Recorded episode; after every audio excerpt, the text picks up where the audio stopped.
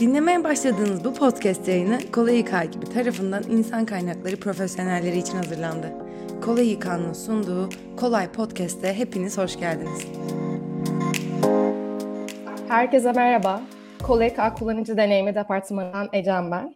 Geçtiğimiz aylarda İK'nın dokunduğu her alanı kapsayacak şekilde bir webinar serisi başlattık.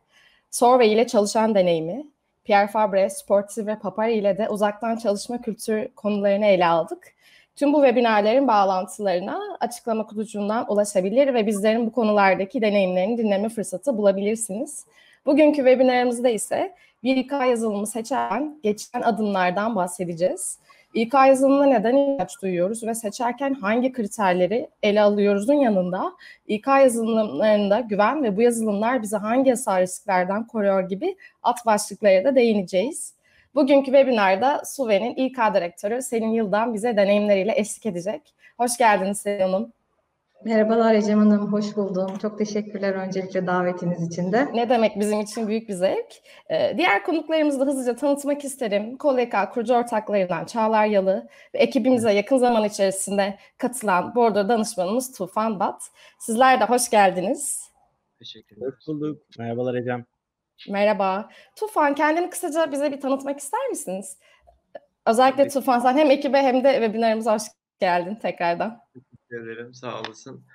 Ee, yaklaşık 10 sene kadar e, Çalışma Bakanlığı'nda, Sosyal Güvenlik Kurumu'nda e, müfettiş ve yönetici olarak görev aldım. Sonra e, yine iş hukuku ve sosyal güvenlik hukuku alanında danışmanlık hizmetleri verdim. E, yaklaşık iki sene kadar. Ardından e, insan kaynakları müdürü olarak bir uluslararası organizasyonda üç sene kadar çalıştım.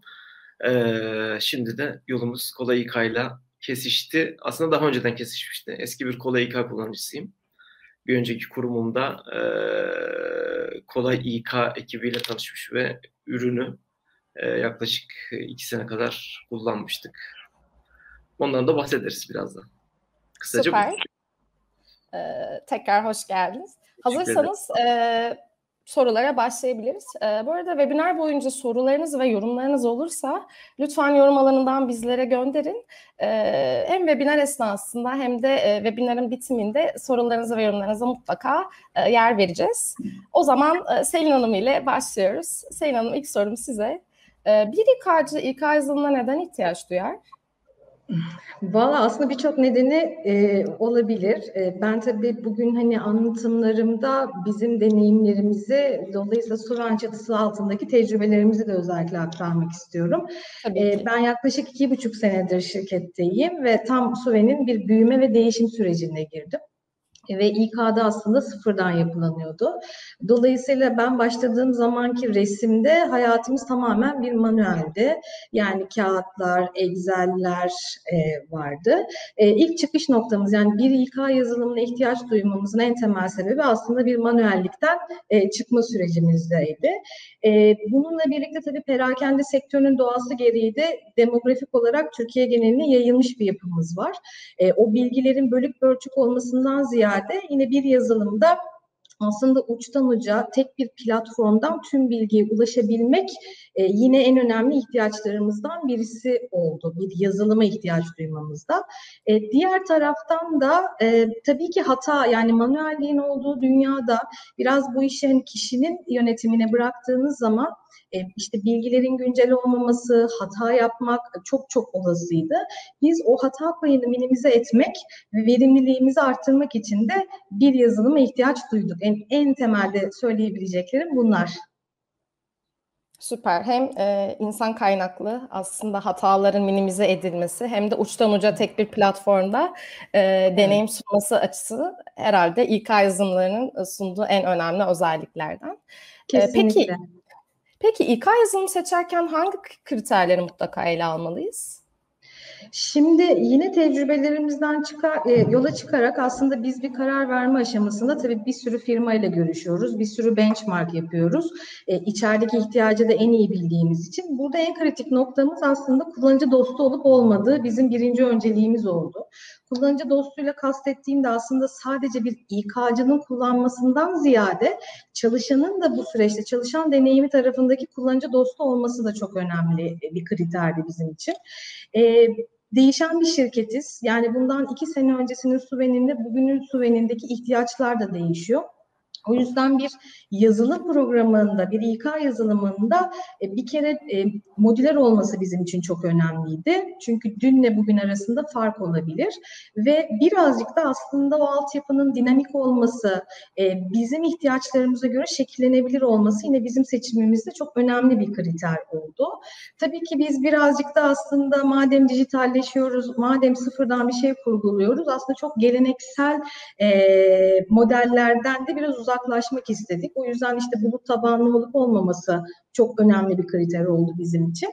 Ee, diğer bir noktada e, entegrasyonlara uyumlu olabilmesi. Çünkü şirket içerisinde birçok departmanla e, aslında ortak dili konuşabilme noktasında da e, kullanılan sistemlerin entegre edilebilmesi yine seçimde bir e, kriterdi.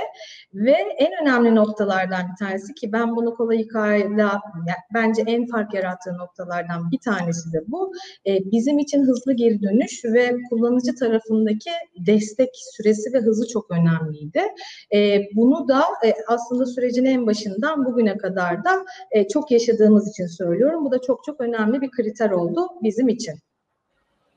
Süper. Şöyle bir özetlemek gerekirse farklı uygulamalarla aslında entegrasyon imkanına sahip olabilmesi, yeni nesil evet. bulut tabanlı bir yazılım e, olabilmesi e, ve e, kullanım esnasında da hızlı bir e, servis sunulabilmesi ve çözüm odaklı olması gibi noktalar e, sanırım İK yazılımı e, seçme konusunda soruları olan İK yazıcılarına e, güzel kriterler olacaktır. E, çok güzel bir noktaya değindiniz e, bulut tabanlı yazılım seçimi ile ilgili. O yüzden e, sıradaki sorumu Çağlar'a yöneltiyorum. Özellikle İK alanında bulut tabanlı yazılım kavramını oldukça sık duyuyoruz. Sizin de bahsettiğiniz gibi. Ancak tam olarak ne ifade ettiğini bilmiyor olabiliriz. Ee, Çağlar bizi biraz aydınlatır mısın? Bulut tabanlı yazılım nedir ve tam olarak neyi ifade ediyor? Özellikle Evrak, Excel gibi araçlardan farkına değerek, değinerek bize anlatabilir misin?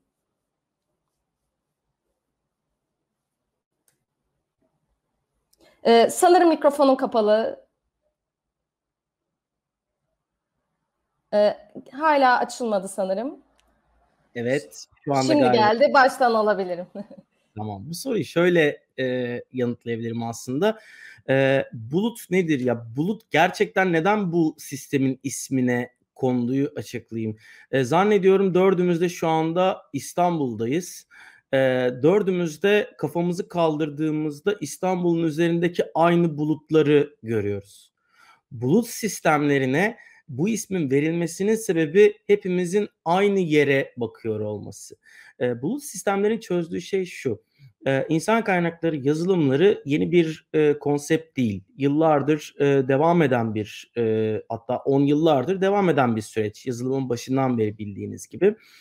E, ama bu ancak şöyle çözülebiliyor. Şirketlerdeki insan kaynakları ekipleri bir yaz bugüne kadar bir yazılım ekibinin karşısına oturuyor Onlara ihtiyaçlarını anlatıyor. Yazılım ekipleri 6 ay, 1 yıl, bazen çok daha uzun süreler, bazen hiç bitmeyen sürelerde e, projeler yapıyorlar ve artık bir yerden sonra Türkiye'de ve dünyada birçok insan kaynakları yöneticisi e, kendi işlerini bırakıp proje yöneticisi olarak çalışmaya başlıyorlar. Bulut tüm bu insan kaynakları yöneticilerinin tek bir masa etrafına oturup ya biz bir ekip kuralım ee, ve bu ekibe herkes bildiği şeyi öğretsin. Hep beraber aynı ürünü kullanalım ve bu ürün geliştikçe hepimiz daha iyi bir ürün kullanalım dediklerinde ortaya çıkan e, konsept. Aynı hepimiz İstanbul'un üzerindeki aynı bulutlara baktığımız gibi e, kolay İK ve benzeri sistemlerde, bulut tabanlı sistemlerde hepimiz aynı ürünü kullanıyoruz. Excel'lerle karşılaştırılması durumundaysa e, şunu söyleyebilirim. Neden Excel'le doğrudan karşılaştırdığını anlayabiliyorum. E, çünkü belli şirketler insan kaynakları yazılımını bir şekilde yine bu büyük projelerle çözseler de geniş kitleleri bunu ulaştırmak yani geniş kitlelerin bütün şirketlerin karşısına bir yazılım ekibi oturtmak e, teknik olarak ölçeklenebilen bir şey değil. bulut tabanlı olan sistemler birdenbire binlerce, on binlerce şirketin e, problemini çözebiliyorlar. Çünkü bu sadece e, Suven gayet büyük bir şirket. Suven gibi şirketlerin değil, 20 çalışan olan bir yazılım ekibinin e, ve hatta bir tekstil atölyesinin de bir ihtiyaç. E, ihtiyaç nedir? Bir çalışan e, örneğin işe girdiğinden çıktığı zamana kadar ki e, süreçler e, operasyonel olduğunda e, bu ciddi bir iş yükü getiriyor.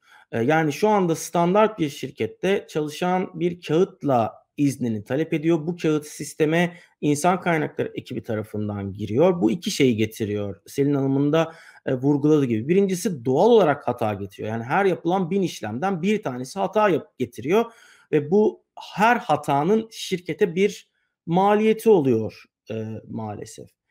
E, ikincisi artık insan kaynakları dünyası katma değerli işlere doğru ilerliyor. Yani daha iyi bir işe alım, daha iyi şirket içerisinde eğitim, daha iyi bir performans yönetimi, daha iyi bir işveren markası, e, operasyonları ne kadar çözersek insan kaynakları ekipleri o kadar çok kendi işlerine yoğunlaşabilecekleri süreçlere doğru ilerliyorlar. O yüzden birinci konsept aslında bakarsanız insan kaynaklarının dijitalleşmesi.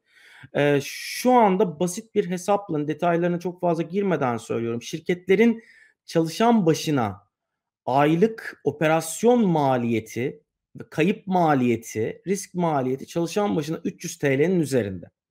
Ve bunu e, yazılım sistemleriyle e, hani bütün sistemleri dijitalleştirdiğinizde e, çok daha çok daha makul fiyatlara, çok daha makul bütçelere e, çözmüş oluyorsunuz. O yüzden dijitalleşme zaten gerekli. Türkiye'de 15 milyon çalışan var.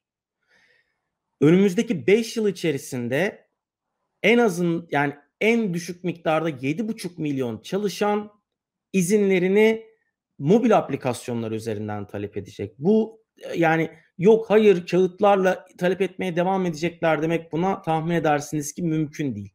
Bu değişim artık yaşanıyor ve devam ediyor. Bu yaşanırken de bulut tabanlı sistemler kullanmak siz biz yalnız olmak istemiyoruz. Biz bütün şirketlerle beraber kafamızı kaldırdığımızda aynı yere bakmak, aynı şeyi görmek. Bu nedenle hepimiz gelişmiş sistemleri kullanmak istiyoruz demeniz anlamına geliyor aslında bakarsanız.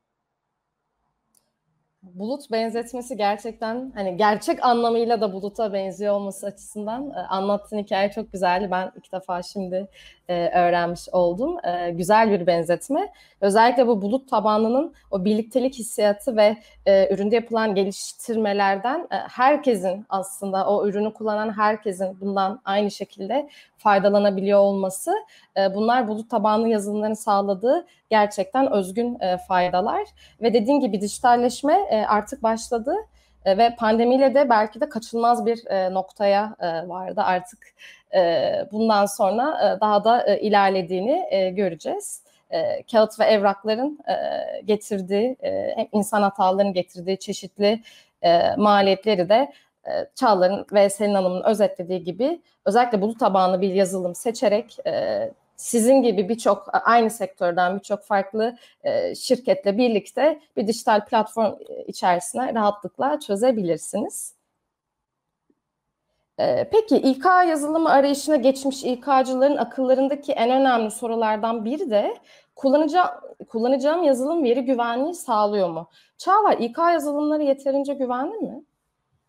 E, İK yazılımları güvenli sistemler. E, şimdi iz, burada iki tane önemli e, konsept var aslına bakarsanız. Birincisi e, bilgilerimiz nerede duruyor? E, evet. İnsan kaynakları yazılımlarının özellikle bulut tabanlı sistemlerde e, bilgiler e, bu iş konusunda uzmanlaşmış e, sistemler üzerinde yürütülür. En basitinden e, Microsoft'un Azure sistemleri, Amazon'un AWS sistemleri, Google'ın Cloud'u e, gibi büyük dünyanın en iyi mühendislerinin çalıştığı, dünyanın neredeyse bütün bilgisinin güvenli bir şekilde e, yönetildiği sistemler üzerinde e, devam eder.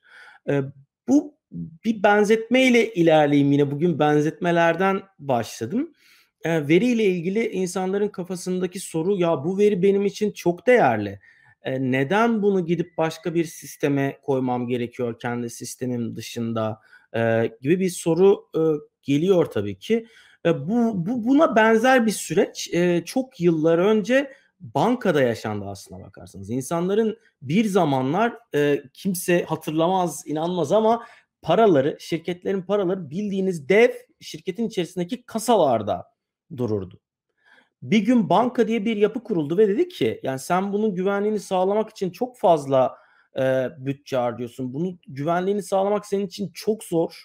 Benim tek mesleğim bu. Ben bu parayı alacağım ve güvenliğini sağlayacağım. Tabii ki insanlar ilk anda ya para benim için çok değerli ben bunu nasıl vereceğim, geri alacağıma nasıl güveneceğim diye sordular. Ama bir yerde şu anda zannetmiyorum ki hiçbir şirket kendi parasını e, kasalarında tutsun. Bütün dünyadaki şirketlerin parası bankalarda yönetiliyor. Datada yeni para benzetmesi aslında burada güzel bir örnek oluyor. Şirketler için çok değerli. Ama şirketlerin bunu korumak için harcadıkları hem maliyet hem buradaki güvenlik önlemlerinin e, yeterli olmasının mümkün olmaması, buraya koydukları kendi serverlarına koydukları bilgiler de o serverlara erişenin e, kim olduklarını bile takip etmekte çok zorlanmaları veya takip etmek için yine gerçekten çok büyük maliyetler harcamaları gerekmesi bütün sistemleri buluta doğru kaydırıyor. Artık on-premise olan yani kendi sistemimize kuralım dediğiniz yazılımlar bile personal cloud olarak çalışıyor. Yani buluta gönderiliyor ama size ait bir personal cloud'da çalışıyor. Oraya yazılım da konuluyor. Personal cloud'la cloud'un farkını da e, çok kısaca açıklayayım. E, cloud'da datalar şirkette herkesin ayrı ayrıdır ama yazılım tek bir e, ortaktır. Personal Cloud'da hem yazılım hem de bilgiler şirketin kendi serverında e, bulunur. E, bu güvenlik açısından çok daha iyidir. Yani bu iki güvenlik açısından aynıdır aslında yani ikisi de bilgiler cloud'dadır. E, ama personal cloud sistemlerde e, yani şirket özelindeki bulut yapısı olan sistemlerde e, biraz önce bahsettiğimiz gibi e, herkes baktığında aynı bulutu görmez. Her şirketin ürünü ayrı ayrı yine yazılım ekipleri tarafından geliştirilir. O yüzden bulutun getirdiği asıl yarardan e, faydalanılama, faydalanılamaz. E, bu nedenle e, binlerce şirketin kullandığı düzenli olarak güvenlik testlerinden geçen herhangi bir açığı bulunmadığı e, sürekli kontrol edilen dataların güvenliğinden, e, şifrelenmesinden belli protokollerde, belli standartlarda emin olduğunuz e, ISO 27001 benzeri sertifikasyonların hazır olduğu sistemlerden yazılım almak bizim içeride kendi yazılım ekiplerimiz kendi serverımızda bu bilgileri korur demekten çok çok daha güvenli ve sağlıklı bir sistem. Evet, o zaman belki e, İK yazılımı arayışı olan İK'cılar özellikle e, bahsettiğin sertifikalara sahip olup olmadıklarını da bakmalarını bir kriter olarak söyleyebiliriz. E, teşekkürler bilgiler için Çağlar. O zaman sonraki sorum Tufan'a geliyor.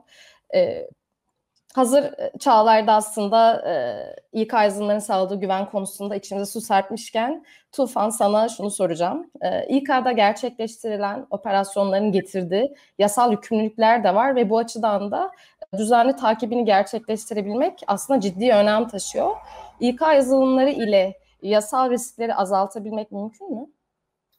Ee, yani mümkün hatta e, bunu sağlayabilmek için İK yazılımlarına artık e, kesinlikle ihtiyacımız var. Yani bu şeyi e, bu sistem karşısında uyum sağlamak e, yasal yükümlülüklerin getirdiği riskleri azaltmak e, sadece biz bir İK sistemi kurduk bunu işletiyoruz e, herhangi bir işte İK desteği, yazılımı desteğine de ihtiyacımız yok demek.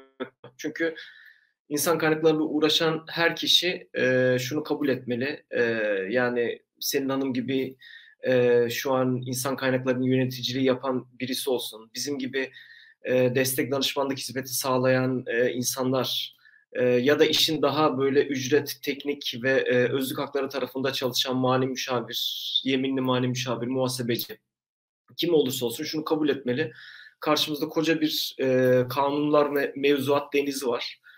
Ve e, bu koca denizin, deryanın kendine göre kuralları var. Bir işleyişi var. E, ve bunu bir şekilde bizim alıp insan kaynakları e, yönetimini pratiğe dökerken e, kendimizi adapte etmemiz gerekiyor. E, bu yapı e, birbirinden bağımsız değil. Yani işin maliye tarafı e, ile ilgili bir düzenleme yapılıyorsa örneğin e, bu e, diğer çalışma hayatıyla ilgili unsurları mutlaka etkileyecektir. Bizim bunu mutlaka e, kafamızın bir yerinde tutmamız ve kabul etmemiz, ona göre hareket etmemiz lazım. Hatta şu mesela çok şey bir e, bilindik bir şeydir karşılaştığımız işte tırnak içinde abi yeni torba yasa geliyor. E, ya bu sanki şey gibi hani dünyaya bir meteor yaklaşıyor. E, ne getirecek bu bize? E, hatta son güncel örneğinden de verebiliriz. İşte e, Mayıs itibariyle e, yürürlüğe girmiş olacak yeni bir torba yasa var. Bu torba yasa teşviklerle ilgili bir şey de getiriyor. İşte kurumlar vergisiyle ilgili bir yenilik de getiriyor. Ve e, çalışma hayatıyla ilgili e, birbirinden farklı fakat birbiriyle ilişkisi olan birçok yere değiniyor. Ülkemizdeki yasal düzenlemeler genelde bu şekilde oluyor. E, bir şey bekliyorsunuz bir mevzuatın değişmesini e, ve e, işin işleyiş sürecinde şöyle bir durum oluyor. E, herkes bilgi sahibi evet yani girip Google'a yazdığınız zaman da bir kanunla ilgili, bir mevzuatla ilgili, bir şey değişiyorsa bununla ilgili bir bilgiye ulaşıyorsunuz. Bunda sıkıntı yok. Fakat e, işi pratiğe dökülürken bazı gri kalan noktalar olabiliyor. E, bu ihtilaflı noktalarda bir şekilde birilerinin yorum yapıp size doğru bilgiyi vermiş olması gerekebiliyor. Ve sizin uyguladığınız İK sistemi, işleyişi bu konuda kesinlikle hata yapmaması gerekiyor. Ee, bu bir e, ücretlerle ve özlük hakları ile ilgili bordro yazılımı olabilir. Ee, performans değerlendirme modülü kullanıyorsunuzdur. Ee, bu olabilir. Ee, izin takip sistemleriyle ilgili bir işleyişiniz vardır e, bunlarda herhangi bir hata yapma lüksünüz olmuyor.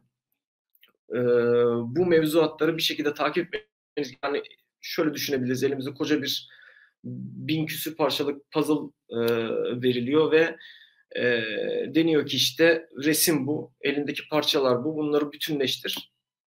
Ki puzzle da mesela benim hiç becerebildiğim, yapabildiğim bir alan değildir. Ama hani iki kızım var. Onların yaptığı ufak puzzle'lardan öğrendiğim şey şu. işte köşelerden başlıyorsun. Evet neyi nereden dizeceğini e, bilmen e, ve sistematiği ona göre oturtman lazım. E, bu koca mevzuat ve kanunlar işen hem dinamik hem de e, kendine has bir terminolojisi olan, tercümeye ihtiyacı olan e, bu durum karşısında bizim neyi nereye koyacağımızı çok iyi bilmemiz lazım. Bütün parçaları tam bir şekilde oturtmamız lazım. Çünkü işin e, bir o dışarıdaki yasalara uyum tarafı var.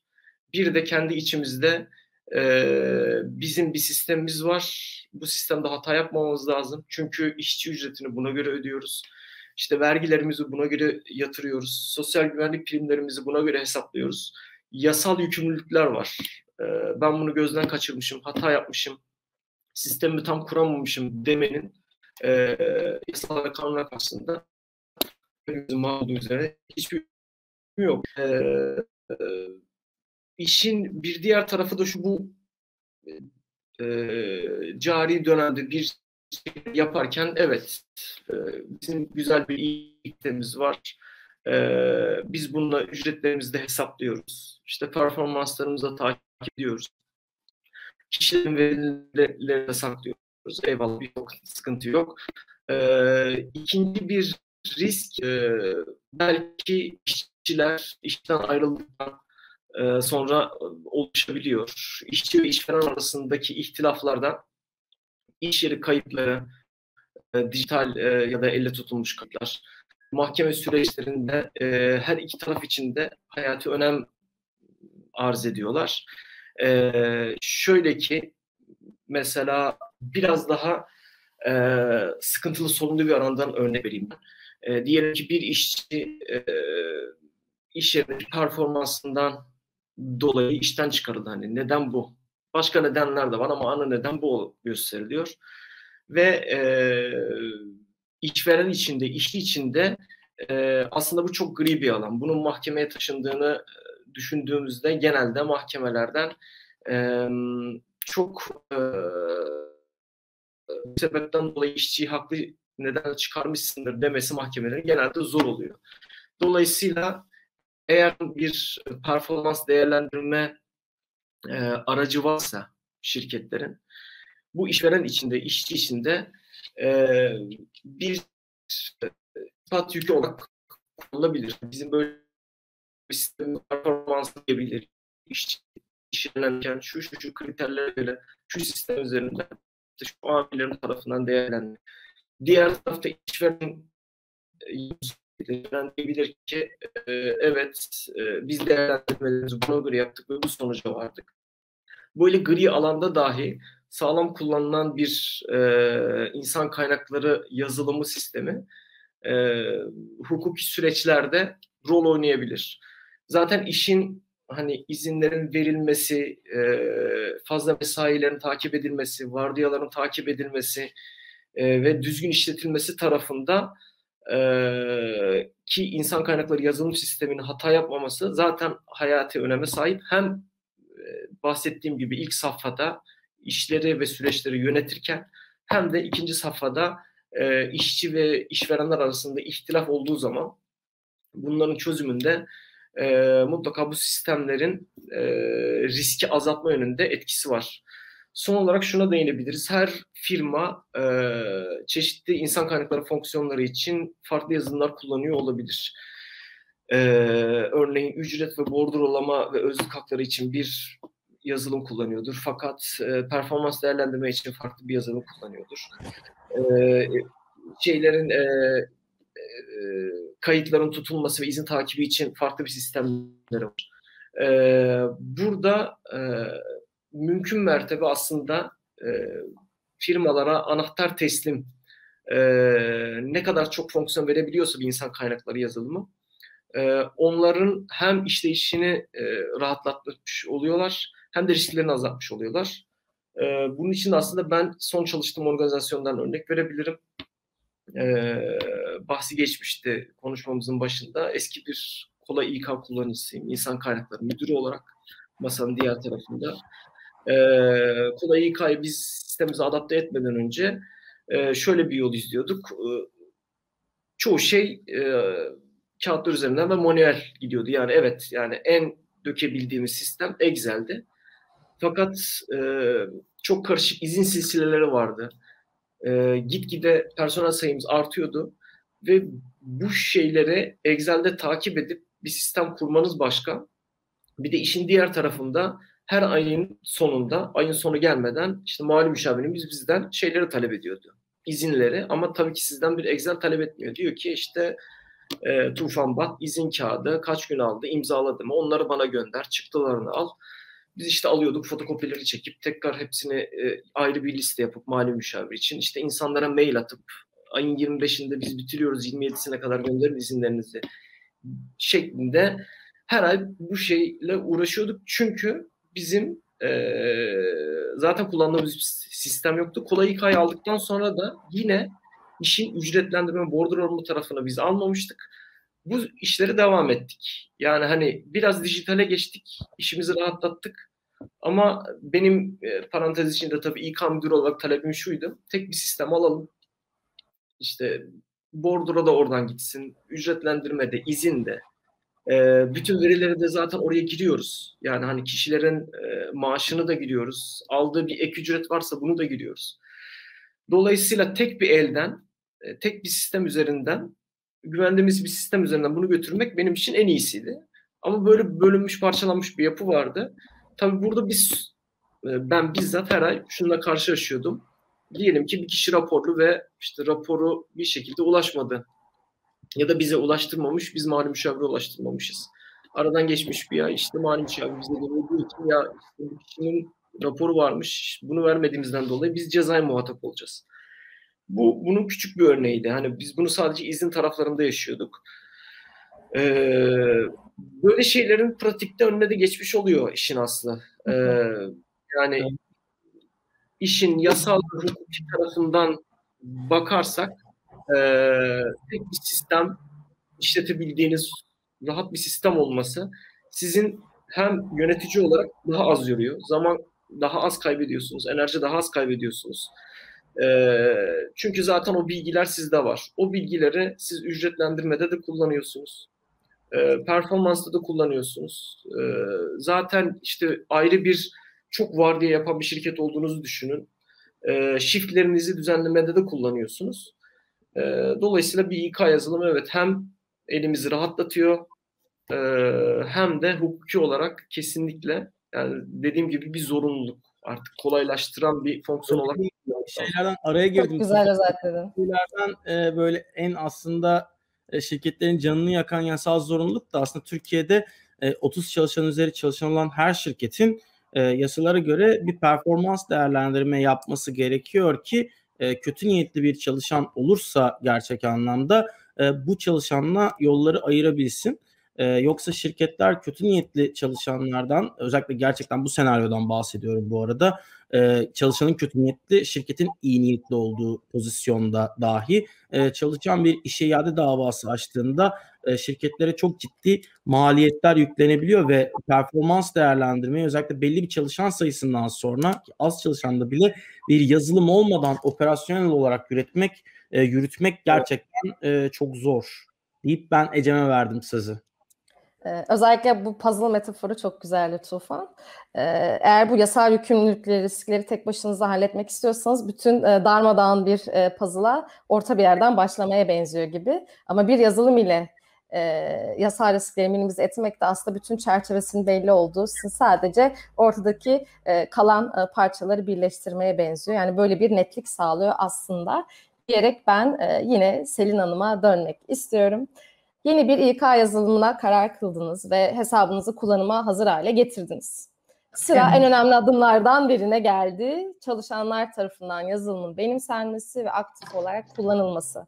Çalışanlar yeni bir İK yazılımına nasıl adapte edilmeli?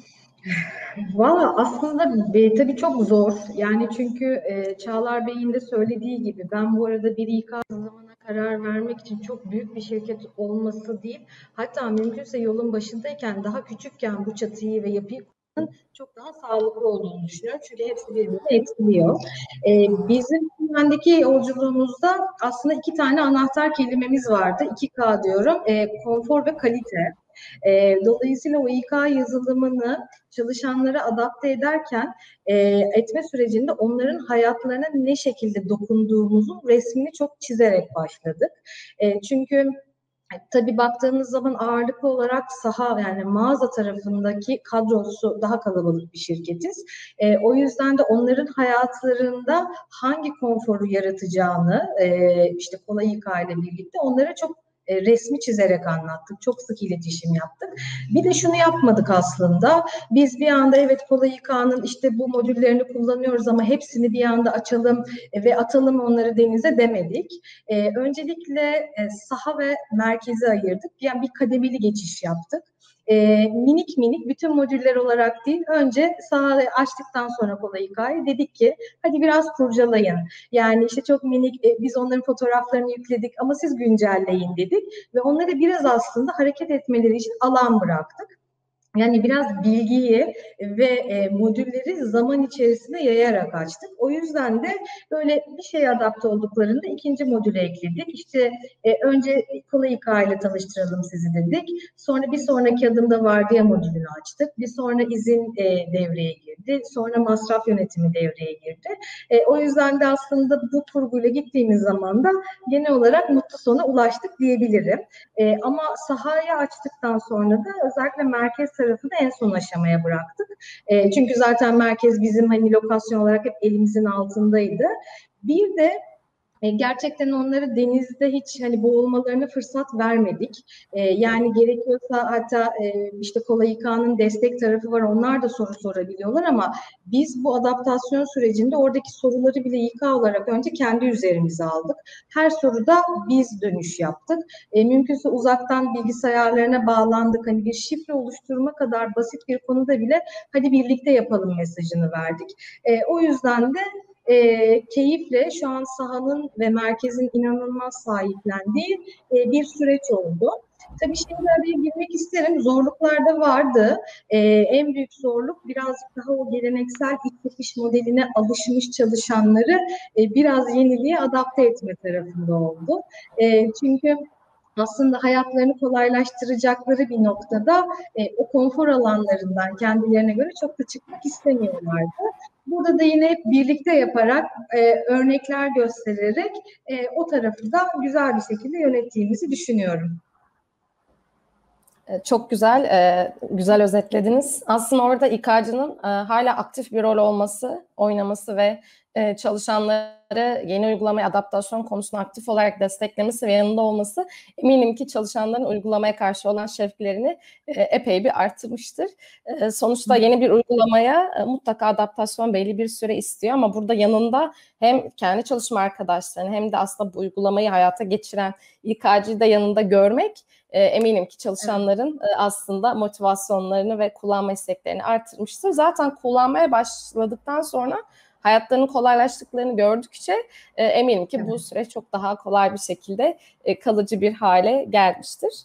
E, Suvan 2019 yıl e, Suvan 2019 yılından beri personel yönetimi vardiya süreçlerini Kolayika ile yönetiyor.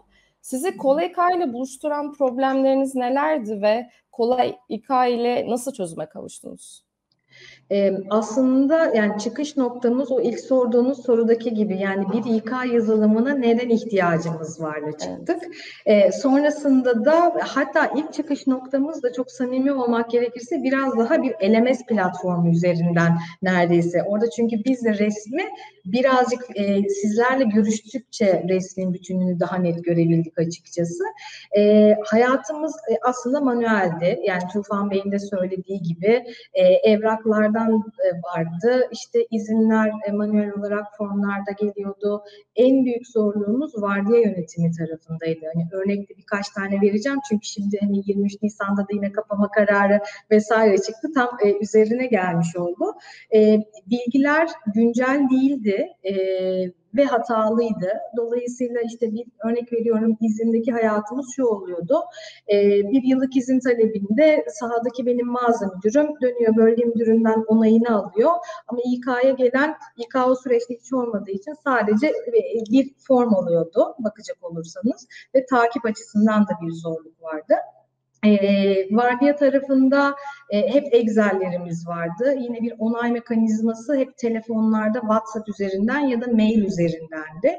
E, dolayısıyla biz İK'nın son aşamasında değil de o sürecin bir yerde onay ya da raporlanabilir kısmında da e, kolay hikaye hayatımıza entegre ederek e, bir kere konforu yaşadık.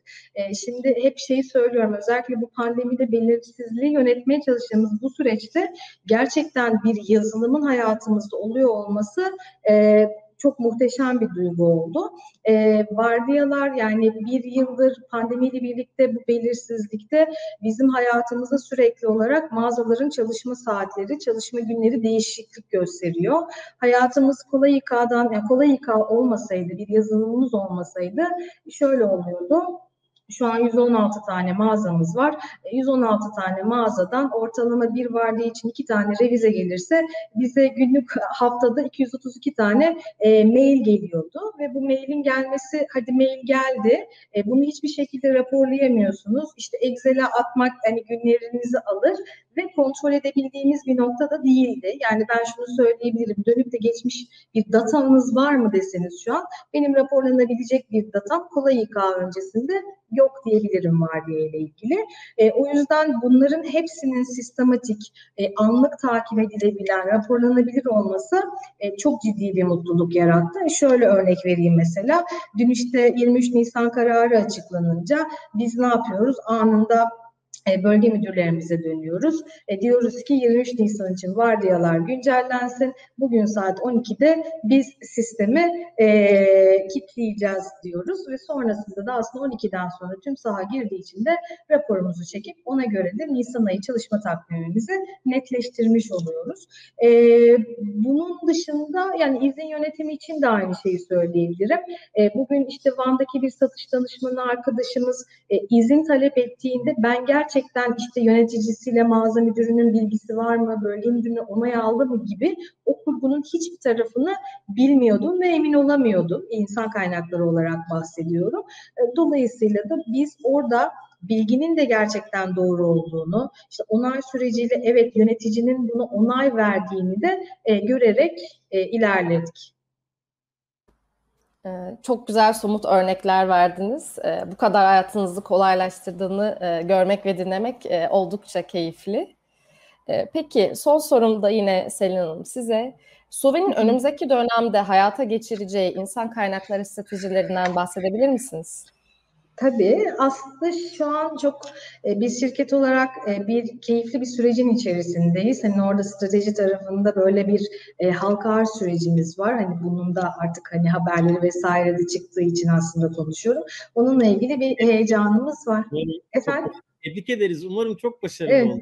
Umarım, umarım hani o, o yolda böyle hedeflerimiz doğrultusunda o heyecanla çalışıyoruz aslında Çağlar Bey. Ee, tabii biz tüm stratejilerimizi yani hani bunu kısa, orta ve uzun vadeli stratejilerimizi belirlerken de aslında biz insan kaynakları olarak Suve'nin bu e, büyüme sürecinde birazcık daha değişime öncü ve destek bir İK modeli e, olarak konumlanmak istedik. Bunu da bir şekilde başarıyoruz diyebilirim. Hani bu bizim motivasyonumuz. Bu yıl içerisinde özellikle stratejilerimizde biz birazcık daha organizasyonel iklime ve dolayısıyla da yeteneği organizasyona çekme tarafı yani işe alım ve yetenek yönetimi tarafında stratejilerimizi birazcık daha kurguladık. Ee, bunun dışında öğrenme ve gelişim noktasında birazcık daha yılın ikinci yarısında e, hani çok da detayını veremeyeceğim ama özellikle kendi iç giyim perakendicisi olarak aslında böyle sektörde e, öncü ve fark yaratacağımızı düşündüğümüz bir takım içeriklerle yine çalışanlarımıza e, yatırımlar yapmak istiyoruz. E, stratejilerimizin her noktasında dijitalleşme var. Bundan sonra da hep üzerine koyarak e, devam etmek gibi bir hedefimiz söz konusu. Ama tabii bizim stratejilerimizin en başında da yani bu şirket olarak ve insan kaynakları politikalarında da biz hani kadın gücüne ve istihdamına gerçekten çok inanan ve bunu birinci derecede destekleyen bir şirketiz. Hani bu doğrultuda da saha çalışanlarımızın yüzde yüzü kadın, e, tüm şirketinde yüzde doksanı kadın. O yüzden de e, stratejimiz ne olursa olsun e, aslında pozitif ayrımcılıkla kadın istihdamını da destekleyerek devam edeceğiz. Onu da eklemek isterim. Çok güzel. Tekrar e, tebrik ederim e, şimdiden e, Suvan ile ilgili ilettiğiniz güzel haberler için. E, benim hazırladığım sorular bu kadardı ama dinleyicilerimizden gelen çeşitli yorum ve sorular var. Onlara yer vermek isterim. İlk sorumuz e, Beyza Nalbant'tan. Merhabalar. İzin süreçlerinde ıslak imza durumu olmaması dava süreçlerinde firmaya olumsuz durum yaratır mı? Salt Tufan kanun, sana iletebilirim. Salt kanundaki şeyden gidersek eğer e, yaratır diyebiliriz. Şöyle ki mutlaka bir belge olması gerekiyor diyor iş kanunu 56. maddesine göre. E, Yargıtay Genel e, Kurulu'ndan verilen kararlara da baktığımızda e, imzalı izin defteri ya da havut benzer bir belge, belge olması lazım. Dolayısıyla bunun da imzalı olması evet dava süreçlerinde gerekiyor. Ama e, yine Kolayika kullanımı ile ilgili bir örnek vereyim ben. E, Kolayika'daki izin silsilesi e, şu şekilde iş, işliyor. İşçi talepte bulunuyor, yetkili amiri onaylıyor. Sonra işte ilgili departman ki bu insan kaynakları oluyor zaten genelde. E, ilgili departman yöneticisine düşüyor. Dolayısıyla e, bu silsile tamamlandıktan sonra kişinin izni onaylanmış oluyor. Kişi izni alırken de onaylandığı zaman da onaylanmadıysa da mutlaka bir maille kendisine bilgi geliyor. Ayrıca süreci şeyden takip edebiliyor. Ee, ve e, çıkan e, bunu PDF halinde bir çıktı halinde de dönüştürebiliyorsunuz. E, biz önceki iş yerinde bu e, yazılım olarak bunu takip ediyorduk. Çıktısını alıyordum. E, ve ben kişilerin hepsinin bunu imzalamasını sağlıyordum. Yani çift yönden gidiyordum. Aslında e, imza olmadan sadece bu silsilenin takip edilmesi şeyi ispatlıyor. Kişi talepte bulundu, talebi onaylandı. Evet bordroda da izini kullandığı görülüyor. Dolayısıyla mahkemede aslında ekstra bir imzaya gerek kalmadan e, sadece bu silsilenin takip edilmesi ve gösterilmesi bile e, işin izin kullandığını gösteriyor, ispatlıyor. Ama yine de biz hani çift dikiş olsun diye e, bu yöntemi izliyorduk. Hem e, izinleri e, yazılım üzerinden takip ediyorduk hem de çıktılarını alıp e, mali müşavire gönderirken imzalı göndermiyorduk. Ona gerek olmuyordu. Çünkü mali müşavir sadece bordrolara bilgileri giriyordu. E, ama biz kendi kayıtlarımız için mutlaka kullanan kişileri imzalatıyorduk ki sonradan e, çünkü bazen böyle olabiliyor mahkeme süreçlerinde. Siz diyorsunuz ki işveren olarak bakın yani hani imza zaten nedir? Kişinin işte irade beyanını onaylamasıdır. Bu kişi zaten talepte bulunmuş, işte kendisine bilgilendirme mailleri gitmiş, e, iznini kullanmış, hani ücretini ona göre almış, her şey bu şeyde gidilmiş. Ama hani mahkeme diyebilir ki imza yok kardeşim. Bununla karşılaşmamak için o imzanın orada durması yeterlidir. Ama hani biraz önce de konuştuğumuz konuyla da aslında e, ilgili bir şey. Normalde o imzanın e, vereceği işte ispat gücünü e, bizim o kurduğumuz sistem aslında veriyor hukuki olarak. Ben, ben e, ce, ce, kısaca cevap vereyim buna Ecem. E, Tufan dedikleri tamamen doğru. Üzerine koymak gerekirse hani resmiyette şu ana kadar 3 tane davada taraf oldu Kolayika. E, bunlardan bir tanesinde e, mahkeme Kolayika'dan yapılan talepleri e, kanıt olarak saydı. E, bir tanesinde e, çalışan beyan olarak ki öyle olmamasına rağmen yani da direkt kötü niyetli bir çalışan olduğunu hani e, an, anlıyoruz buradan. Ben böyle bir sisteme hiç girmedim, hiç kullanmadım, haberim yok diye bir beyanda bulundu ve mahkeme doğal olarak e, çalışanı dinledi. O yüzden biz pratikte şirketlere şunu tavsiye ediyoruz. Kolayka kullandığınızda artık her bir izin için teker teker izin belgesi çıkartıp imzalatmanıza gerek yok. Bu bir kanıt olarak sayılır. E, ama tavsiyemiz her sene sene sonunda tek bir seferlik operasyonla bütün şirketteki çalışanlarınıza bir mutabakat formu. Yani bu yıl içerisinde yapılan bütün izinler, kullanılanlar bu kadar, hak edilenler bu kadar. E, bu yılı mutabık mıyız? Mutabıkız deyip alıp tekrardan Kolayika içerisinde bunu e, dosyalar alanında arşivleyip yarın bir gün herhangi bir durum olduğunda da e, kullanmak. Bu ne getiriyor? En kötü niyetli çalışan için bile en fazla o bir yıl içerisindeki izin hak edişleri ve kullanışları için e, risk almış oluyorsunuz. Bu da aslında e, çok minimal bir risk oluyor. Evet süper. Ee, benzer bir soruyu Selma Ekin borcu süreçleri için sormuş. Ee, demiş ki borcu süreçleri de aynı şekilde sanırım kişinin portalından bordrosunu görmesi yeterli olmuyor. Islak imza gerekiyor değil mi? bunun ıslak imzalı olması evet e, sonraki süreçlerde kesinlikle e, yani izinden daha hassas olunması gerekiyor. Çünkü e, aslında şöyle bir zorunluluk var zaten. Ya bordro düzenleniyor ve bordrodaki tutar banka hesabı üzerinden çalışanlara yatırılıyor. E, ve hani işçinin imzasının olmaması bordroda eğer bu kayıtla uyuşuyorsa birbiriyle sıkıntılı bir durum çıkarmayabilir. Ama e, ya biraz önceki izin olayı gibi e, kişinin daha sonra e, ben işte bana bu şekilde denmişti. Ben fazla mesaimi örneğin bordroya girildiğini zannediyordum. Oysa ki girilmemiş. Hani böyle bir e, durum karşısında oradaki imza önem taşıyabiliyor. E, ve evet yani bordronun pusulanın daha doğrusu ücret hesap pusulasının e, işçiye imza, imzalatılması bu gibi durumlarda e, sıkıntının önüne geçmek için daha sağlam bir şey olmuş oluyor. E, çözüm biraz e, pusulanın imzalatılması her açıdan daha garanti bir yol gibi. Ee, evet. Burada da aslında izinlerle benzer bir yol var. Ben de ekleyeyim. Ee, aynı izinlerdeki gibi Kolayika'dan bordo çalışanla paylaşıldığında e, ben seninle paylaştım. Ben çalışana e-mail atmış oluyorum. Ama devlet tabii ki bunu ıslak imzalı olarak istiyor. Ee, ben bunun üzerine bir, bir tane ekleme yapıp ee, yine yıllık mutabakatı ben yine tavsiye ederim. Yani biz en azından kolay kağıda bordolar için yıllık bir mutabakat yapıyoruz. Her bir ay tekrar tekrar yapmaktansa e, yılda bir kez mutabakat yapmak çok daha mantıklı operasyonel olarak ve risk yönetmek için. E, şu anda e, aslında Türkiye'de iki tane yöntem var e, bunu ıslak imza dışında çözmek için.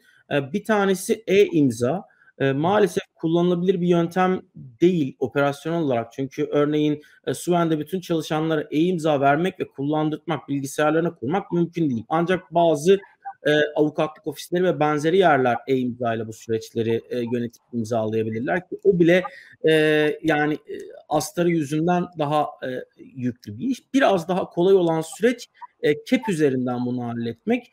E, bütün çalışanlara birer KEP adresi alıp şirketin KEP adresinden her ay sonunda e, bordrolarını e, çalışanlara kep üzerinden göndermek. Bu aslında pratikte şu anlama geliyor. Siz şirket olarak notere gidip çalışana noterden bir bak bordrom budur diye işler çekmiş oluyorsunuz ve çalışan belli bir süre zannediyorum e, iki hafta içerisinde bir itiraz etmezse aslında ıslak imzalı bordosunu imzalamış sayılıyor. Pratikte çok güzel görünüyor.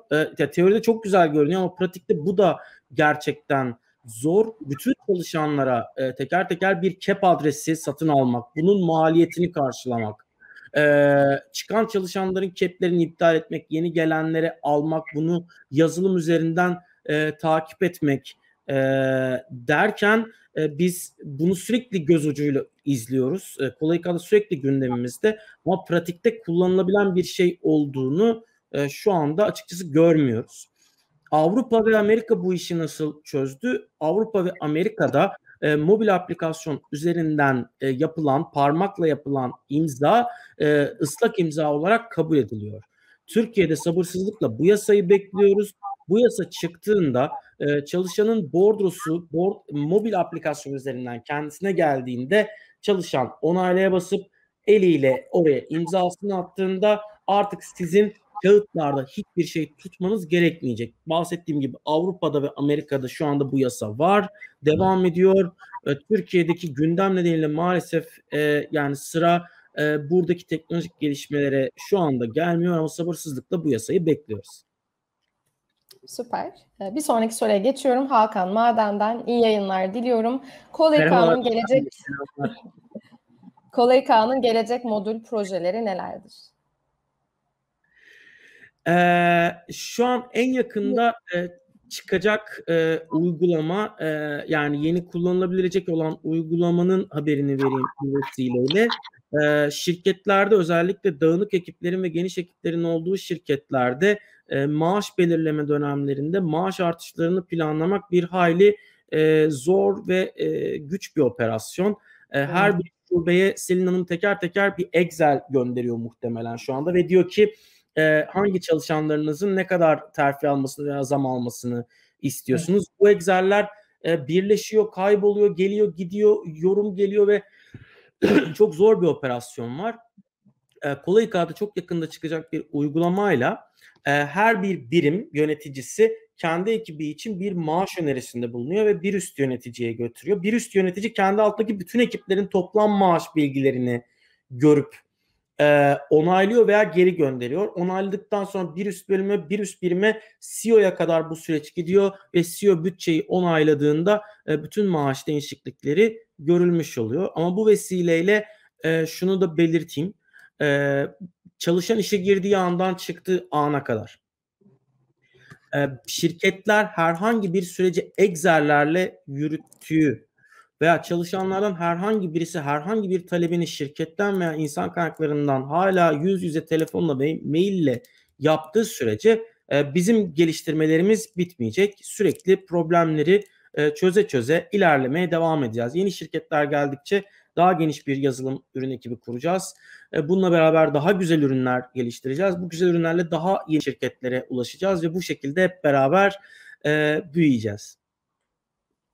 Hakan Maden'den ikinci bir sorumuz daha var. Bordrolama süreçleriniz tüm teşvikler için uyumlu mu? Mesela 57-46. E, bordrolama süreçlerimiz tüm teşvikler için şu anda uyumlu. E, hep beraber gelip zaten bordro geçişlerinde biz bütün şirketlere e, prensip olarak bir POC süreci öneriyoruz. Yani gelin e, en az iki ay bordularınızı burada yapın. Bütün teşvikleri, süreçleri e, kontrol edin. E, emin olun mevcuttaki sisteminizle en az iki ay paralelden gidin.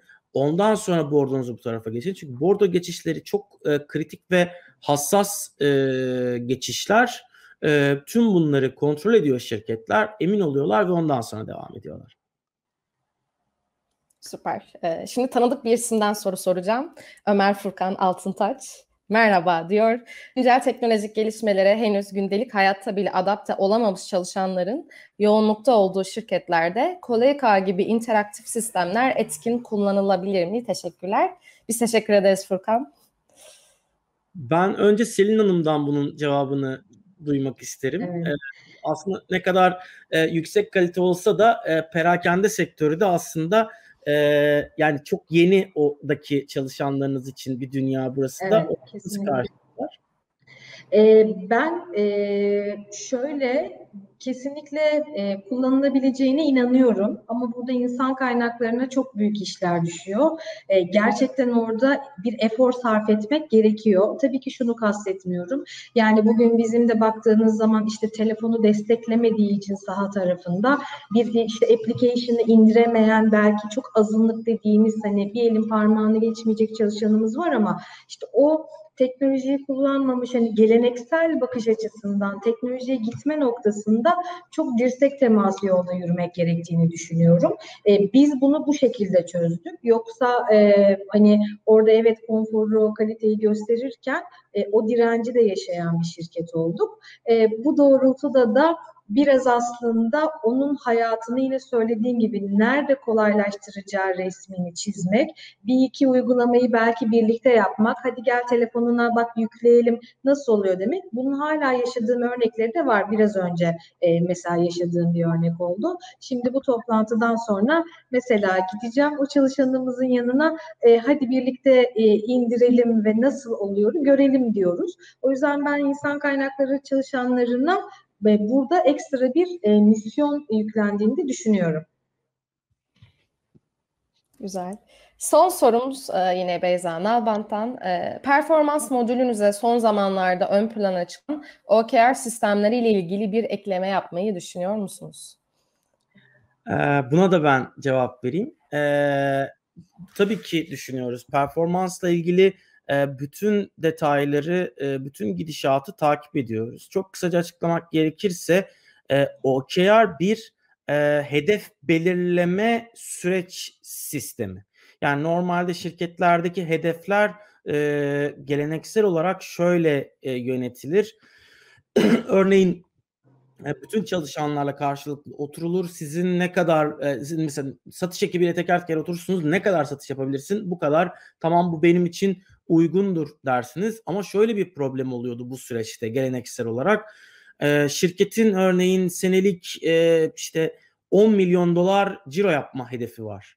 Ama satışçıların tamamının satış hedeflerini topladığınızda 6 milyon dolar yapıyor. Yani satışçıların tamamı hedeflerini tutturduğunda o yılki şirket hedefini tutturamıyorsunuz gibi bir karmaşa oluyordu şirketlerde. O nedenle Objective and Key Results gibi bir sistem çıktı. Nedir? Benim bir şirket hedefim var. Bu şirket hedefi CEO'dan başlar, kırıla kırıla aşağı kadar ilerler. Aşağıda herkes hedeflerini söyler. Sonra aşağıdan yukarıya doğru tekrardan çıkar ve bir yerde buluşur. Böylece biz hedeflerin sağlıklı olduğundan emin oluruz. E, bu çok başarılı bir sistem. E, pratikte uygulayabilen şirket sayısı gerçekten e, çok az. E, dünyada da çok az maalesef. E, şu anda Kolay İK'nın birinci önceliği e, iki problemi çözmek. E, birincisi performans değerlendirmede özellikle hedef ve yetkinlik süreçlerinde e, operasyonu sıfıra indirebilecek yani kurguyu yaptıktan sonra insan kaynakları yöneticisinin arkasına yaslanıp ta ki süreç bitene kadar e, bütün her şeyi e, sadece kontrol ederek ilerlemesini sağlamak. İkincisi gelen bilgilerden anlamlı raporlar çıkartmak. Şu andaki en büyük iki önceliğimiz bu. E, bu iki problemi çözüp performans değerlendirmenin gerçekten e, temelini hep beraber başardığımızda e, OKR'ı biraz da o zaman e, gündemimize alacağız. Çünkü bahsettiğim gibi e, Türkiye'de OKR e, talep edilse de yani birçok şirket tarafından talep ediliyor olsa da e, pratikte kullanımı e, maalesef düşük. Bir taraftan da e, süreçte ve kurguda ve raporlarda e, daha çözülmesi gereken problem e, problemler demeyeyim de e, iyileştirmeler, geliştirmeler var. Ama yani şunu da ekleyeyim tabii ki performans kolay İK'nın şu andaki en öncelikli ürünü. E, ilk işlerimizden bir tanesi e, mobil deneyimi, çalışan deneyimini çok daha iyileştirmek şu andaki ilk gündemimiz. E, ama performansla ilgili geliştirmeler kolay İK'da hiç bitmeyecek. Sürekli devam edecektir. Süper, çok teşekkürler e, özetlerin için. E, Çağlar. E, son bir sorumuz daha var. Bekir Can Polat'tan. E, E-bildirge, e, MU SGK uygulamaları nasıl kolay K'da ve bunların muhasebeleştirme sürecinde herhangi bir yazılıma, örneğin e, logo ve ve benzeri muhasebe programlarına entegre olma durumu nedir? Biraz Bordro'nun e, entegrasyonundan bahsediyorlar. Yani buna da ben cevap vereyim. Ee, SGK ile ilgili yani bütün e-bildirgeler, bütün yapılar zaten tahmin edersiniz ki kolay içerisinde oluşuyor. Ee, logo gibi pro programların tamamla logo ile SAP ile Oracle'la biz hepsiyle entegre olduk. Ee, bu nedenle logo danışmanınıza konuştuğunuzda e, muhasebe sistemiyle kolay İK'yı doğrudan API'ler üzerinden entegre ediyor. Yani entegre olabiliyoruz. Ee, burada bizim kafamızı kurcalayan bir tane soru var. Hepimizin sorusu. O da e, SGK entegrasyonu. Bu da nedir? E, SGK'nın açılarak e-bildirgenin otomatik olarak yüklenmesi durumu. E, bir bilgisayar mühendisliği, bilgisayar mühendisliği gözlüğümü takıp konuşmak istiyorum. E, şu anda yazılımların uyguladığı sistem SGK sayfasını açıp buraya bilgileri SGK kullanıcı ismini ve şifresini post ederek içeriye alıp e, girdirme şekli e, güvenli bir sistem değil. Çok net bir şekilde bunu söyleyebilirim. Ve biz kolay İK olarak tereddütteyiz. SGK ile beraber bunun bir API olması gerektiğini ve API üzerinden bu bilgileri paylaşmamız gerektiğini e, muhtelif zamanlarda paylaştık. Ama tabii ki böyle bir teknolojik altyapı şu anda orada maalesef yok. E, bu entegrasyonu pazar çok ciddi bir şekilde talep ettiği için muhtemelen biz de diğer yazılımların yaptığı gibi yapacağız. Ama burada e, bir güvenlik riski olduğunu e, diğer yazılımlar çok belirtmese de biz muhtemelen çok net bir şekilde belirterek bu entegrasyonu yani şirketleri bilgilendirip ondan sonra devam edeceğiz. Bu bizle alakalı değil. Bahsettiğim gibi SGK'nın e, bir web servisi, bir API'yi, bir sistemi yok. Tamamen e, sayfayı yöneterek yani ön yüzde yöneterek e, bilgileri post ederek bir işlem yapılıyor. Bu sağlıklı değil. E, ama bunun dışındaki bütün operasyonlarımız e, hazır. Yine e, Bekir Bey'i e, yani davet ederim e, bütün süreçleri test etsin. Biz yardımcı olalım. Zaten test edip evet biz hazırız dedikten sonra Bordro'ya geçmesini tavsiye ediyoruz.